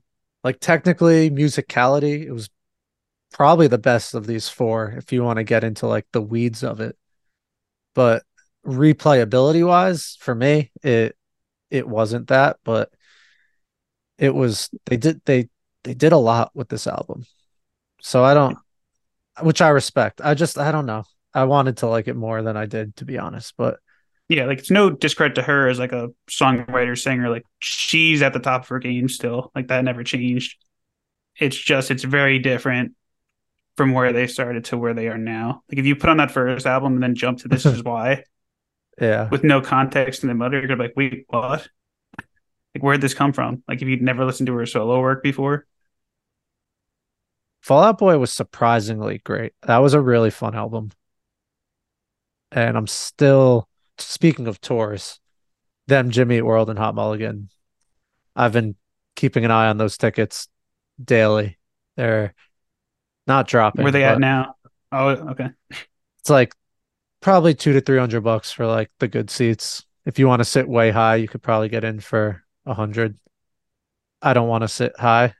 Um, but I would love to go to that for a reasonable price. So I'm just gonna keep checking. That could even be like a day of check. Yeah, it's a killer lineup.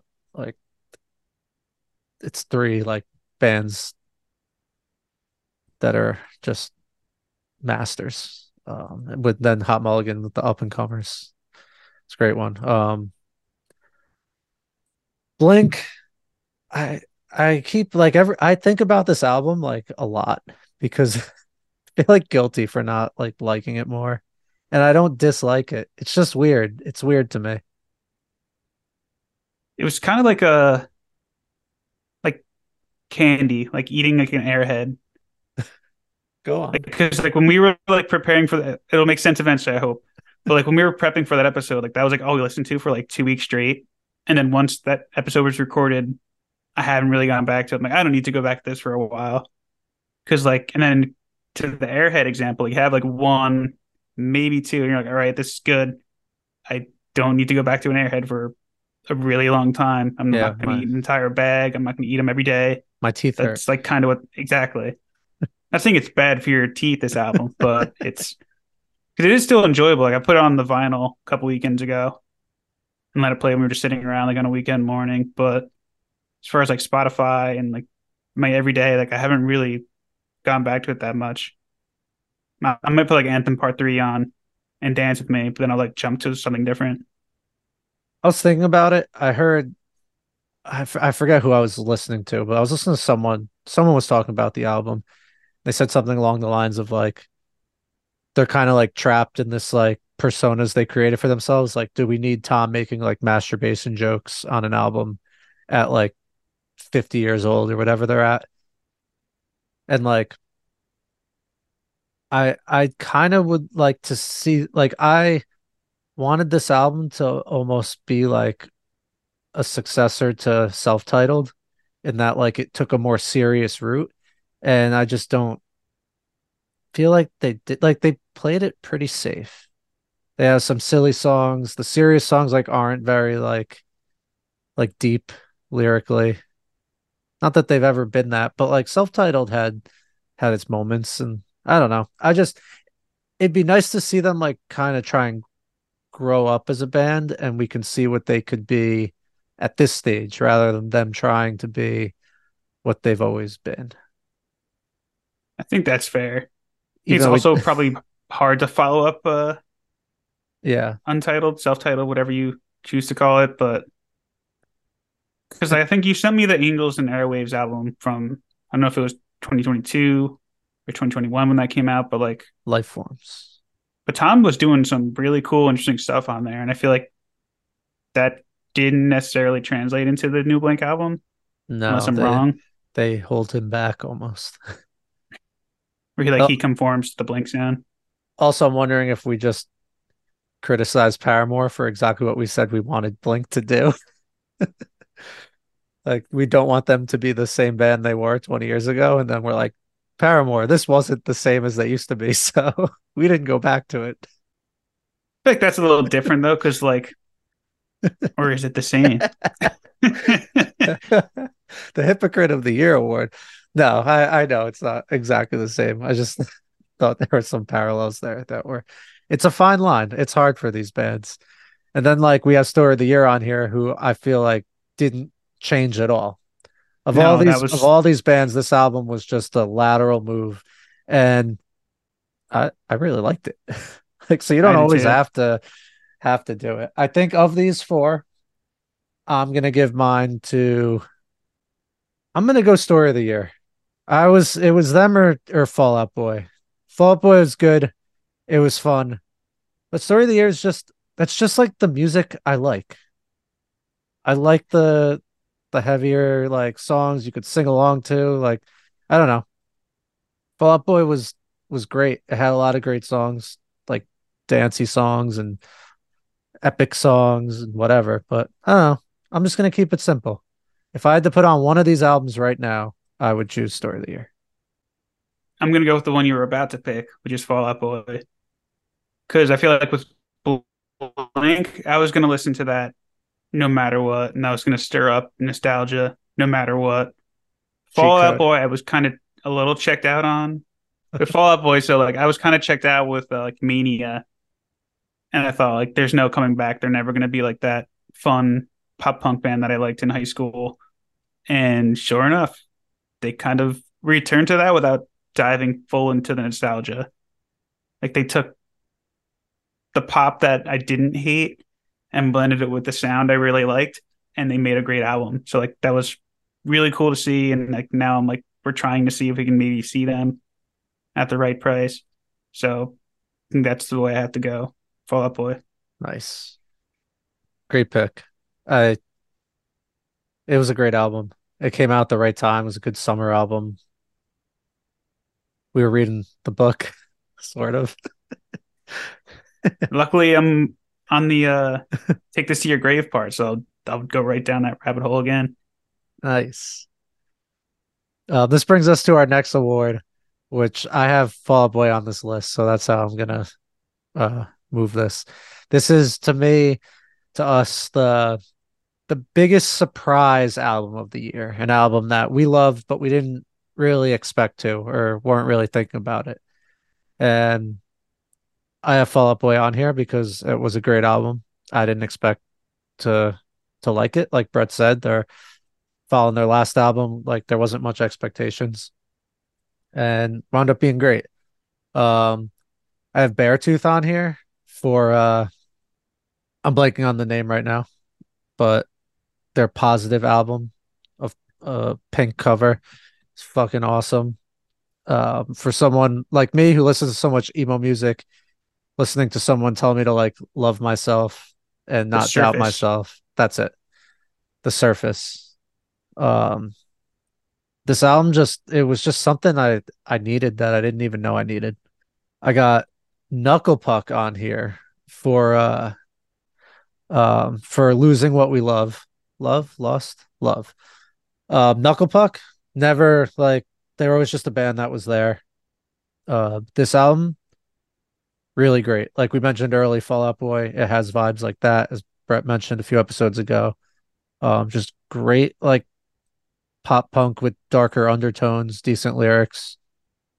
Just this album was a huge surprise for me. I didn't even like really plan on listening to it, and I still go back to it they definitely deserve to be mentioned here. And then Brett, you have you have another one on this list. I did. I went with uh Nothing Nowhere's Void Eternal, which sounded like peak nu metal in a way. Like I haven't heard music like this since like the glory days of uh Limp Bizkit, Linkin Park, Korn. I've always had like a soft spot for that music. So like hearing something like that, which I haven't heard in almost 20 years, and it sounded like it could have been released then was a nice little throwback, but with they think they had some big features on. Yeah, they had Buddy from Senses Fail was on. Pete Wentz was on a song. Oh, Silverstein right. were on a song. See You Space Cowboy again popped up. We just talked about, but Senses Fail. Like it was, it's just such an awesome album. I highly recommend it, especially if you're looking to get pumped up. And this is this is I think now it's coming back to me. This is a one guy, right? Nothing. It's just one guy. Yeah, yeah. That was the shocking part. He was also on the Silverstein album, I think. Misery. He was. yeah. Yeah. Shout out Misery albums of last year. Less misery in 2023. Yes.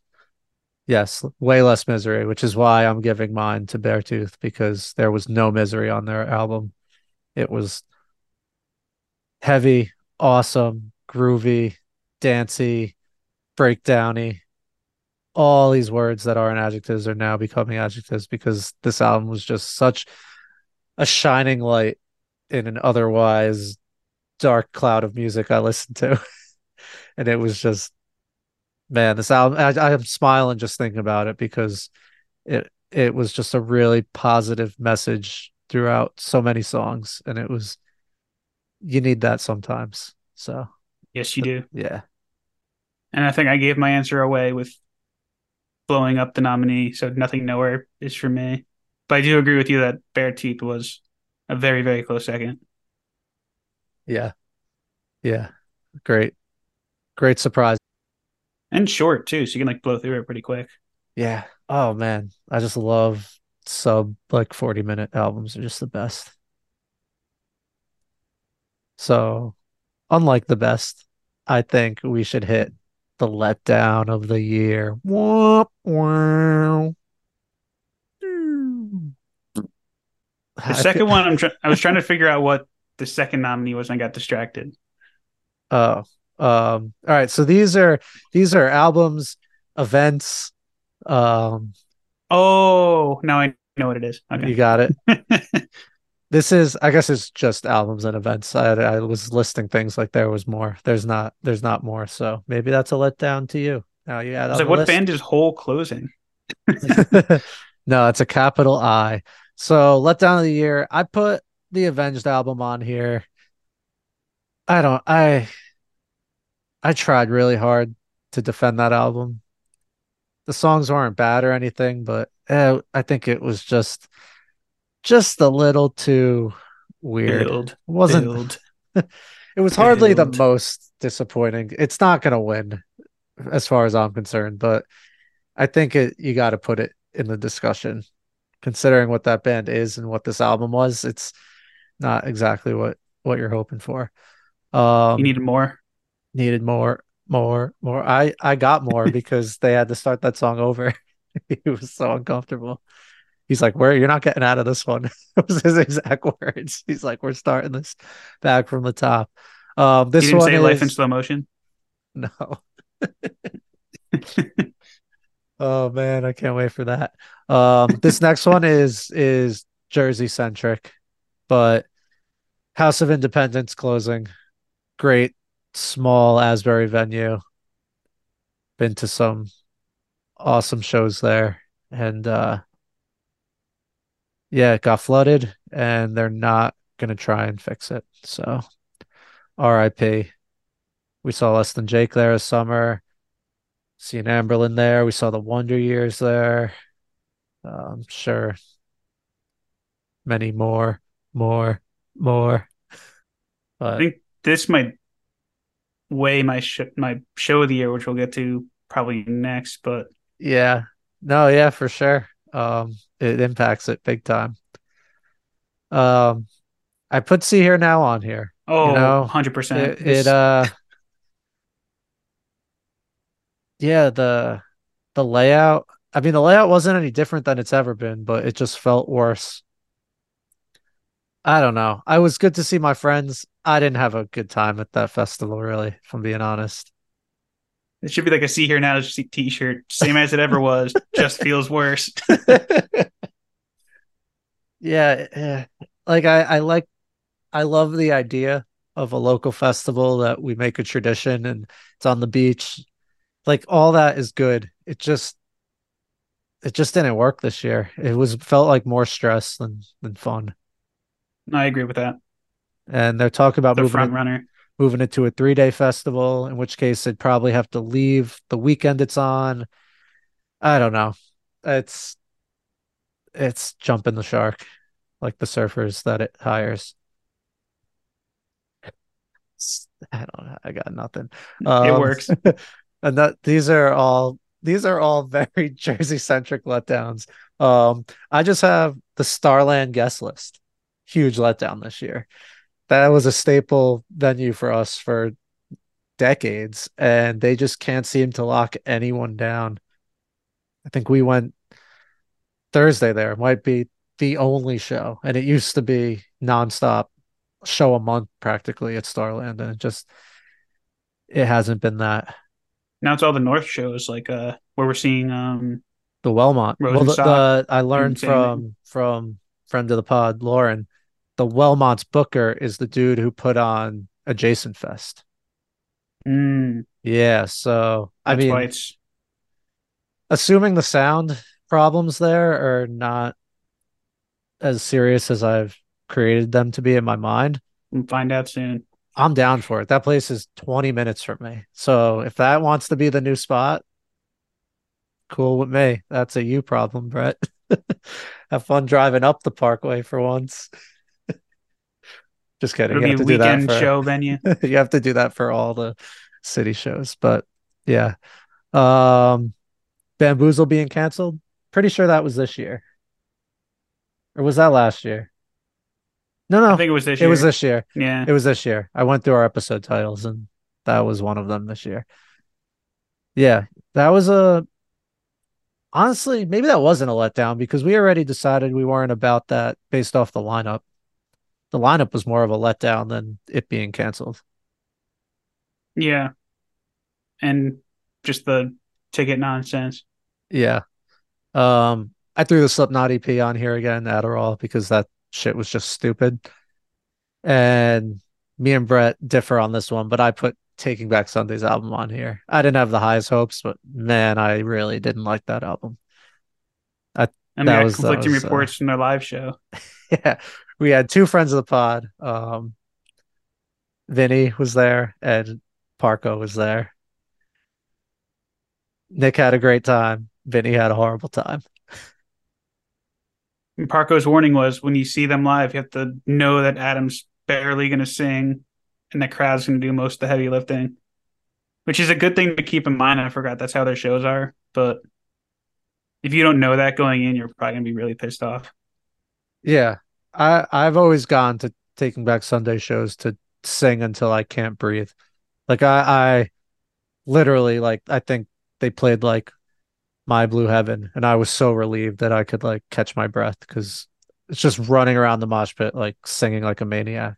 But the more bad albums they put out, the more bad songs they can fill their sets with, and that's not fun.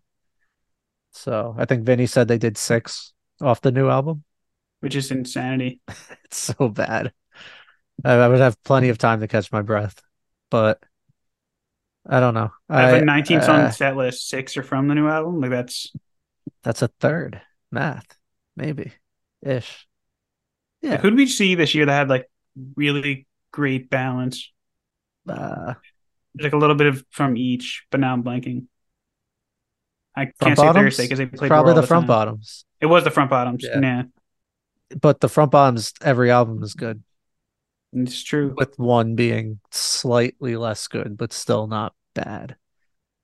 Um so yeah, you gotta find that balance. And I get you're a band, you put out a new album, you want to play those songs, but those songs stink. They're so boring. weekend music, weekend morning music, but not live show. I'm gonna give my letdown to Starland. Yeah, I'm gonna join you on this one. Uh, I don't I know what they're doing over there. House of Independence is a big one, and it, that's that's that's sad. Like they're all bummers. That's why they're the letdowns. But Starland, like, come on, do better, please. Like we go there like almost once every two months, if not more. Yeah. Uh, um, I am going there for story of the year in uh, like a month, so something. But if I Progress. I would like, as far as New Year's resolutions goes, I would like Starland to make a resolution to have at least five shows that I want to go to. so I'm making a resolution for Starland to schedule shows to do better for us. yeah. Yeah. Um all right, we're getting to the big the big hitters now. I think I think we could just go straight to show of the year since we're on the topic of shows. These are shows that we went to together. There's a f- there were a few others I've been to, but they weren't as high on my list and I thought it's more fun if it shows we were both at together. So we have in no particular order the front bottoms at Terminal 5 Less Than Jake at House of Independence, playing Hello Rockview. Phish at the Mann Center in Philly. And Thursday at the Starland Ballroom. Four awesome shows. Hard to pick just one here. Hard to pick. Very hard to pick. They all had great pre games, except I think Thursday we might have just went straight to the show. We went to the. oh yeah, bar. we went to the bar. We met that cool dude who was betting on all the, the gambling games, yeah. yeah, on the football games. All right, so every, bad pick. Yeah. Every show had good pre games. Every show had good performances. Every show had good friends or stranger friends like Phish and Thursday. It's tough. I it's think tough. I'm picking less than Jake just because that was maybe not the most comfortable concert. Like we left there like we just got out of a swimming pool. Yeah, it was so hot. But because the venue's gone, the venue became a how swimming great pool. that show was. Yeah. Then it literally did become a swimming pool. Yeah. Yeah. R.I.P. Did the beer garden recover? I heard that was underwater too. I think so. I hope so.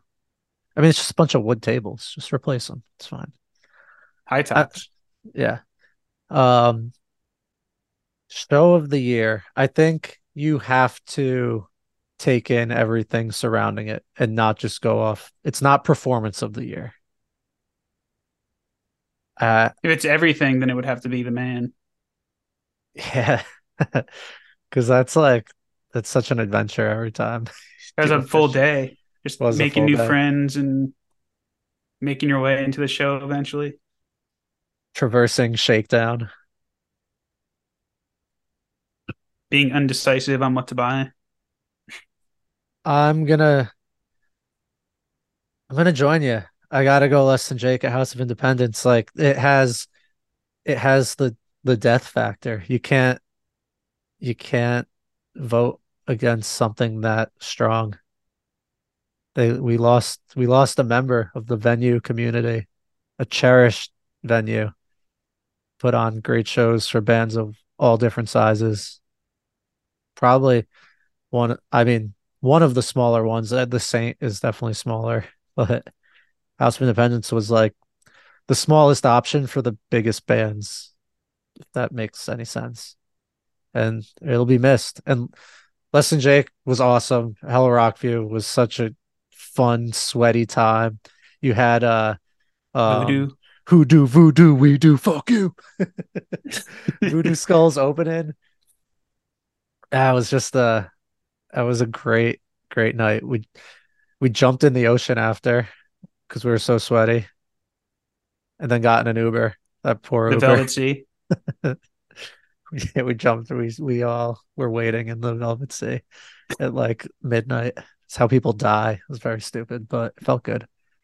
All right. Well, we're definitely saving album of the year for last. We just did show. I think uh new artist. Take new artist. Think new artist works. All right. Um I don't really know the parameters for this. Me and Brett kind of make this up as we go along as it's probably pretty obvious because I'm sure short of like Jawdust on this list, all of these bands existed before a year ago, but they were new to us and they're still like relatively new. So those are our guidelines. If you don't like it, you could get the hell out of here. So, new artist, we have Taking Meds, Palette Knife, Millington, and Jawdust. All of who have been on this show. Jawdust on the halogen side, but we've had all these guys on, which is pretty cool. And now makes it shittier to pick. I didn't really I didn't really think of this before beforehand. We had Millington teach us about brass emo. Palette Knife They're had literally that, all guests in the show. yeah. Palette Knife had that killer concept merging like emo songs with video game undertones. They put out unreleased tracks as DLC, which is pretty cool. Um, Jawdust bringing the heat and taking meds with fuck. I think we know the taking it. meds. The taking meds album is just it's to too good. It's so good. Late Yeah. in the year entry too. Yeah. They all these albums were great. All these bands were super cool. Um Dial M for Meds just man, it that took over took over my listening for like a month. Every one of those songs is just so catchy, so fun to sing to. Crazy. Like that that album really was like a contender for one of my favorite albums of the year, and I never even heard of these guys like six months ago. You too, Brett? Now you're on life Yeah. support plugged into a gas generator. That's right. All right. All right. Home stretch, baby. Song of the year. I just threw a ton on here. I think I think we should each like list like probably like our four. like our like our text chain where we were just like listing songs for like a half hour. yeah. Yeah. All right, let's go back and forth in no order. Um name one of your favorite songs of the year. Gotta be the teacher. My most played song on Spotify was Most- underappreciated wow. by your friends at Sea Hear Now, It but it's still one of the best songs of the year. Really wanted to leave. One of your most played songs was a 10 minute song, and I think we have Phish to thank for that. Giving me the patience. Patience of the teacher. Yeah, the teacher was uh I I'm with you. That song was definitely one of the best ones of the year. It was just different enough to be like, wow, like where's this coming from for Foo Fighters? Foo And, Foo Fighters yeah, all timer. I think yeah, it could crack a top ten list now, yeah. in my opinion, maybe. But Um, I got The Future is Dumb by Jeff Rosenstock. great one. Great one. So what if we die? So what if we all die? What if bubbling ash rains down from the sky? Because the world doesn't owe you. Ah, so good. He is just so good. Where are we seeing him? Is that White Eagle Hall? I think so. Where's that Wellmont? Nice. No, Wellmont's saying anything, right? Yeah, no, he's White Eagle. I've never been there, I don't think. They have good So- shows there all the time too. I feel like Yeah, I'm I'm very excited for that one. That's like March or further away. that was a But- birthday gift for me, Oh yeah? Nice. Sandra. Yeah. Very nice. Um, all right. Your turn. So, and we talked about a lot on, on the blink episode, and we literally just got done saying we don't really go back to it that much. I still do go back to Anthem Part Three, and it's just, I don't know. I feel like if if that's all I come back to from this album, like for years ahead, I'm totally fine with that. It's such a great song, and I'm glad that we have it.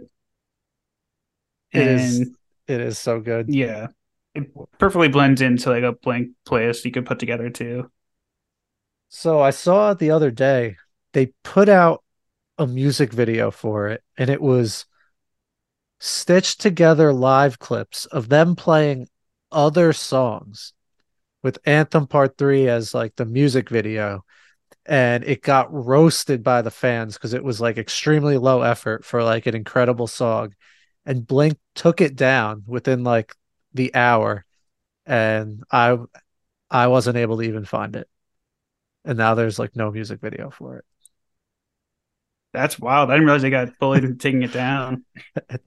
That's that's from my understanding. I never actually saw it, but and I don't I don't know that anyone knows for sure why it got taken down, but it was getting roasted. I really wanted to find maybe I maybe I didn't search that hard. I feel like how hard could it be to once something's on the internet, it's there forever. But yeah, pretty sure that's what happened. But yeah, that song when it kicks in, what's it? Uh like it's my life, it's my or whatever Yeah. they sing. That might It's be the Bon bridge, Jovi, right? but yeah. The end bridge. It's my life, it's now or never.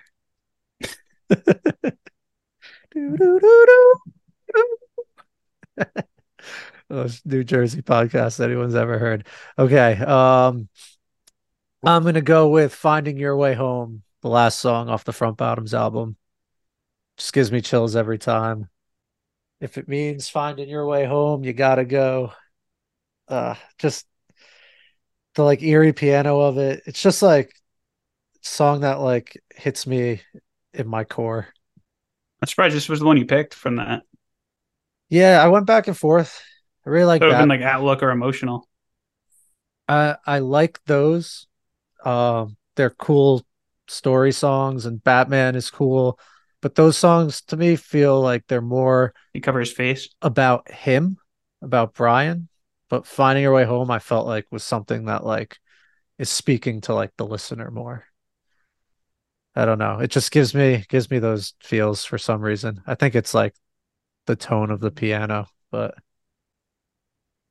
What was the one? I'll let you go do two in row because I want to know what song this is. What's No Shoes in the Coffee Shop? Is that Hot Mulligan? that is Hot Mulligan. And Okay. that's that's another one with just like the lyrics of that album just keep me coming back nonstop. And now that I know them well enough to to scream along to them, it's it's just like I listen to that album like five times a day. I really It's so good. But yeah, that song, uh, No Shoes in the Coffee Shop, just it's about like, oh, just like having regrets and like beating yourself up over it and like just all this like I don't know, emo shit, but just gets to you a little bit. Uh, it's a great song.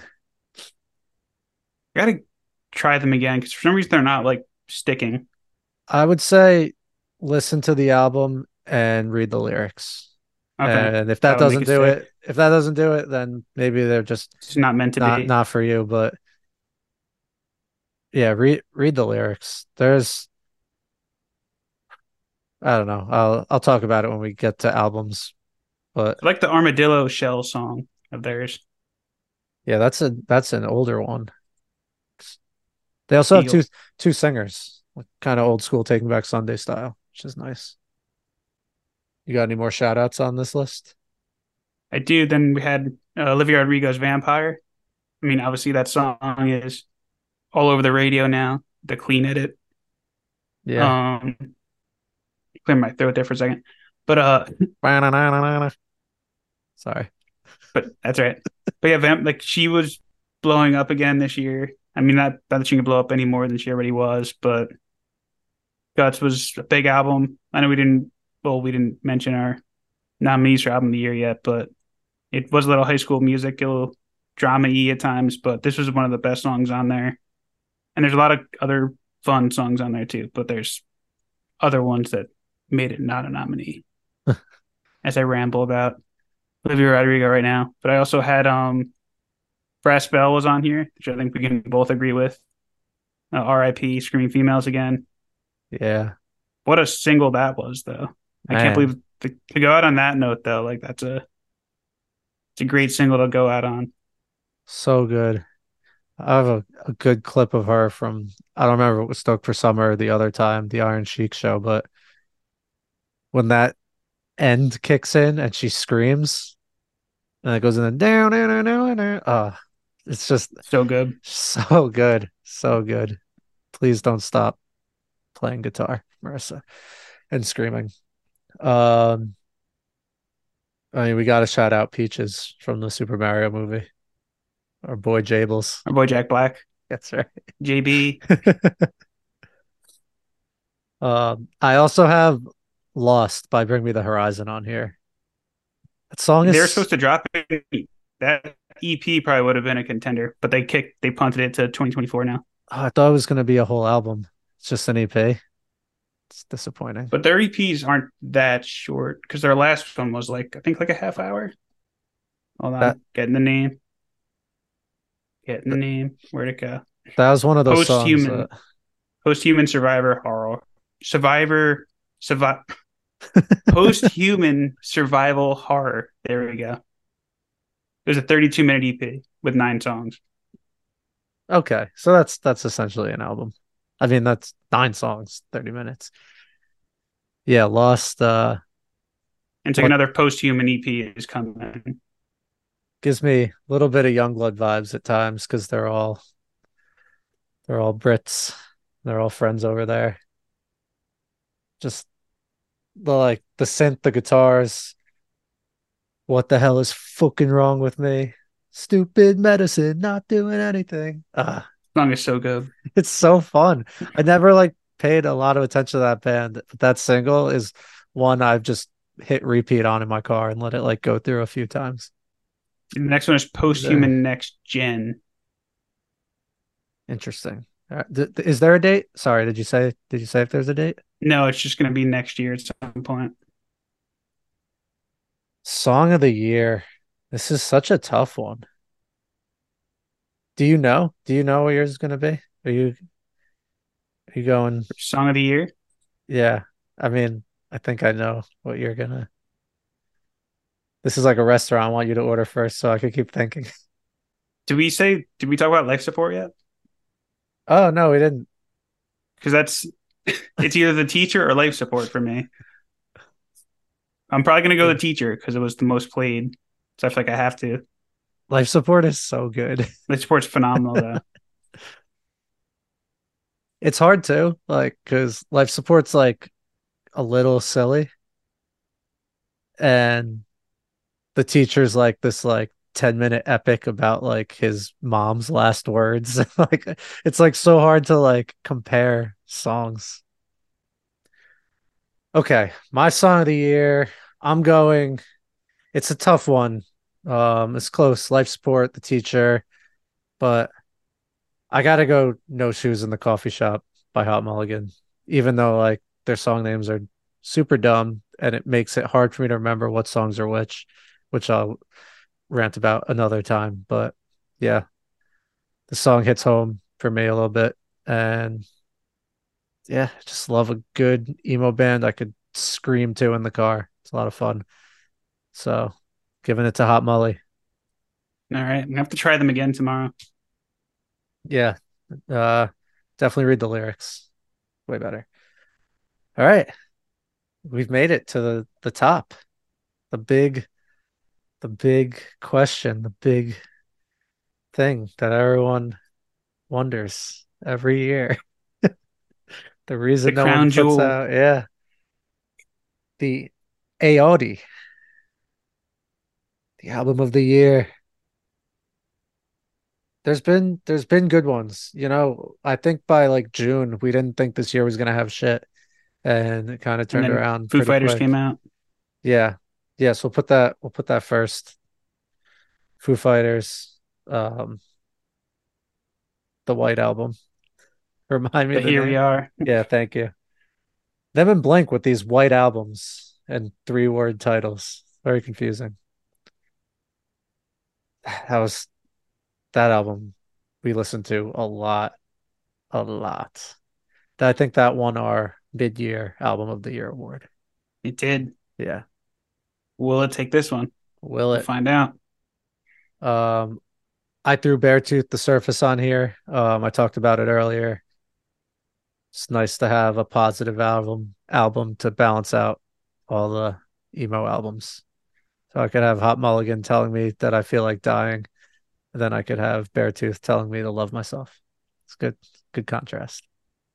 You need that. Yeah. Perfectly balanced as all things should be, That's right. as Balancing. Thanos says. Balance and composure. They still do things. I think they came back. Huh. That's cool. I always like that album with the umbrella. But that would have been a good they're still around one. Well, I don't know if they put out an album this year. Yeah. We're Maybe so- just reunited to play anniversary shows. So good at staying on track. Name another album on this list while I look up Balance and Composure. Tiny Raindrops. Next Great up, song. so I guess speak to this one because I don't think you were that crazy about it, but Boy Genius is the record. So this one bubbled to the surface multiple times throughout the year for me. It was when it first came out, when they played Coachella, when they played SNL.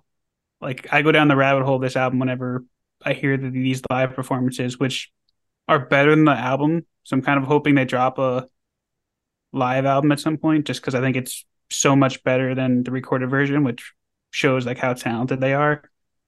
But as a whole, like this is a good front to back. Like it shows what each of the three of them do well. Of course, it's Phoebe Bridgers, Julien Baker, and Lucy Dacus, and they're phenomenal. And I'm glad they got their uh they got even bigger this year by playing like obviously SNL and headlining Coachella one night. So that's that's a pretty big deal. So Yeah, the record's definitely worthy of being a nominee. they're huge. I think this album will probably be on the top of a lot of Many year lists. year end lists. It didn't hit quite as close for me. It's kind of like you were saying with with Hot Mulligan. Like it just I don't know. Uh, but I did. I really liked. Uh, Twenty dollars was good. Um, Satanist. Anti-curse, Satanist. Yeah, the more Satanist like is oh that oh that would have been a good song of the year more gritty ones. nominee. Um, we mentioned taking meds before. I'll throw that up here. Um, just yeah, we talked about it a bunch, but album worth listening to front to back, nonstop, deserves a mention. Um, also Hell Mode, Jeff Rosenstock, another great front to backer, great lyrics, great guitars. He's the man. He's just the man. I didn't know for so so long. Now I know. Uh, See him in got- March. Yeah, we got a hundred gecs, a thousand gecs. most the most unique and maybe fun album of the year. There's nothing else out there that sounds like this. We didn't do most fun, but I think this would have definitely taken that award. Album's fun as hell. What was the one about? And all over the place. Wasn't there one the frog eating flies or something? Had some crazy song about a. I feel like it was a frog. Let's see if I can find it real quick. And the one that just sounds like Korn. Yes, frog on the floor. That's the that's the That's one. it. Yeah. And Billy knows Jamie is the Korn. one. Yes. Yeah. Yeah. That. Doritos and Fritos. Yes. They need to tour with uh, um, Electric Callboy. I think that would be That'd great be a fun vibes. show. You just call it the Good Vibes tour. The gecs. Yeah. Geck vibes. And then last two, the emo boys um mentioned Hot Mulligan. Um that why would I watch? Yeah. Yeah. Great album. Love it. Golf is on. And, oh, thank you. Another great one. The song titles though, seriously, like I listen to this album nonstop and then I have to Google lyrics to like find the song that I'm thinking of. It I don't know. The- How are the lo-fi ones? I know we're going off the rails again, but I just saw that uh, here. I never listened to them. And then lastly, we have the front bottoms. You are who you hang out with, with another just super, super solid release from New Jersey band. This, I'll tell you right now, it's the front bottoms or Hot Mulligan for me.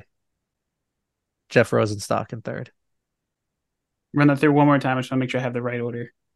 Um, it's between the front bottoms and Hot Mulligan, with Jeff Rosenstock in third. That's fair. Oh, those are my Aligns top. Those are my top three. where you're at. Yeah, I'm uh, I'm a sad boy. I'm a sad boy who listens to sad boy music. I embrace it. What are your What are your three? What are your three? Before we we take it home. So I think I have to keep with uh, the mid-year. I think just that album is such a huge accomplishment in itself, and it's hasn't gotten old to me. Like I'd still put that on and not be like, oh, I cannot listen to this for like another year. It's like, no, I want to listen to this. Like whenever it pops into my head, you know, like more Yeah. like not like unlike Blink, unfortunately. Like, that's why they unfortunately were not nominated. But Foo definitely number one. And then Strong releases. I'm torn between. I think Boy Genius will take that two spot, but then I don't know who to put at three. If it should be Rosenstock or Taking Meds. I think probably Rosenstock though, because Hell Mode was unbelievable. Yeah. Yeah. All right. Yeah, that's my three. All right. I like it. I'm gonna go. I'm gonna go Hot Mulligan. Why would I watch for my album of the year? It's it's it's just an album that that hits home. That yeah, I don't know. You don't. I don't get an album like this every year, and I I really really like this album. Um, the front bottoms are right behind it for the same reason, really. The fact that there's two strong albums like that that resonate with me is just great. And then I'm going Hell Mode third because Jeff's got a lot to say, and I like listening to him say it. And Can't wait to see him. He is the man. Yeah, but I mean, I like I like all the albums on this list, and I I go back to all of them except uh Boy Genius and 100 gecs. I don't really go to, but that could change. That could change. I like your idea though of a live album for Boy Genius. I'd like to see that. Make it happen. Yeah. 2023 in the books. We just got a nice Phish garden show to wrap up the year. And then we might even do a morning recap again. It was pretty fun last time. That was a fun recap. Yeah, maybe Goldie will be over too. Could do a The Goldie apparatus. post show pod. Um, yeah. Thanks for sticking with us, everyone. Um, we know this was a longer one, but just a lot of fun stuff to get to, and it, it, we struggle sometimes picking picking things. It's just hard to pick music, you know, and it's all special in its own way. So it's it's you never Like want picking your favorite kid, so they say. yeah. It's easy to pick a favorite, but not at the not at the cost of making other ones not your favorite. Yes, exactly. Yeah, yeah, yeah. Um, but yeah, great year. Thank you everyone for listening, sticking with us. Um, comment on the Instagram post that I'll put up and please let us know what your favorite album of the year is because we want to know what you guys like, what you maybe agreed with or didn't agree with, or what we missed. Um, I know there was lots and lots of stuff that I'm sure we didn't talk about. So tell us, please. Um, we love you all, and we'll see you in 2024. Marco. Condoles. Nice. Nudge. Nudge.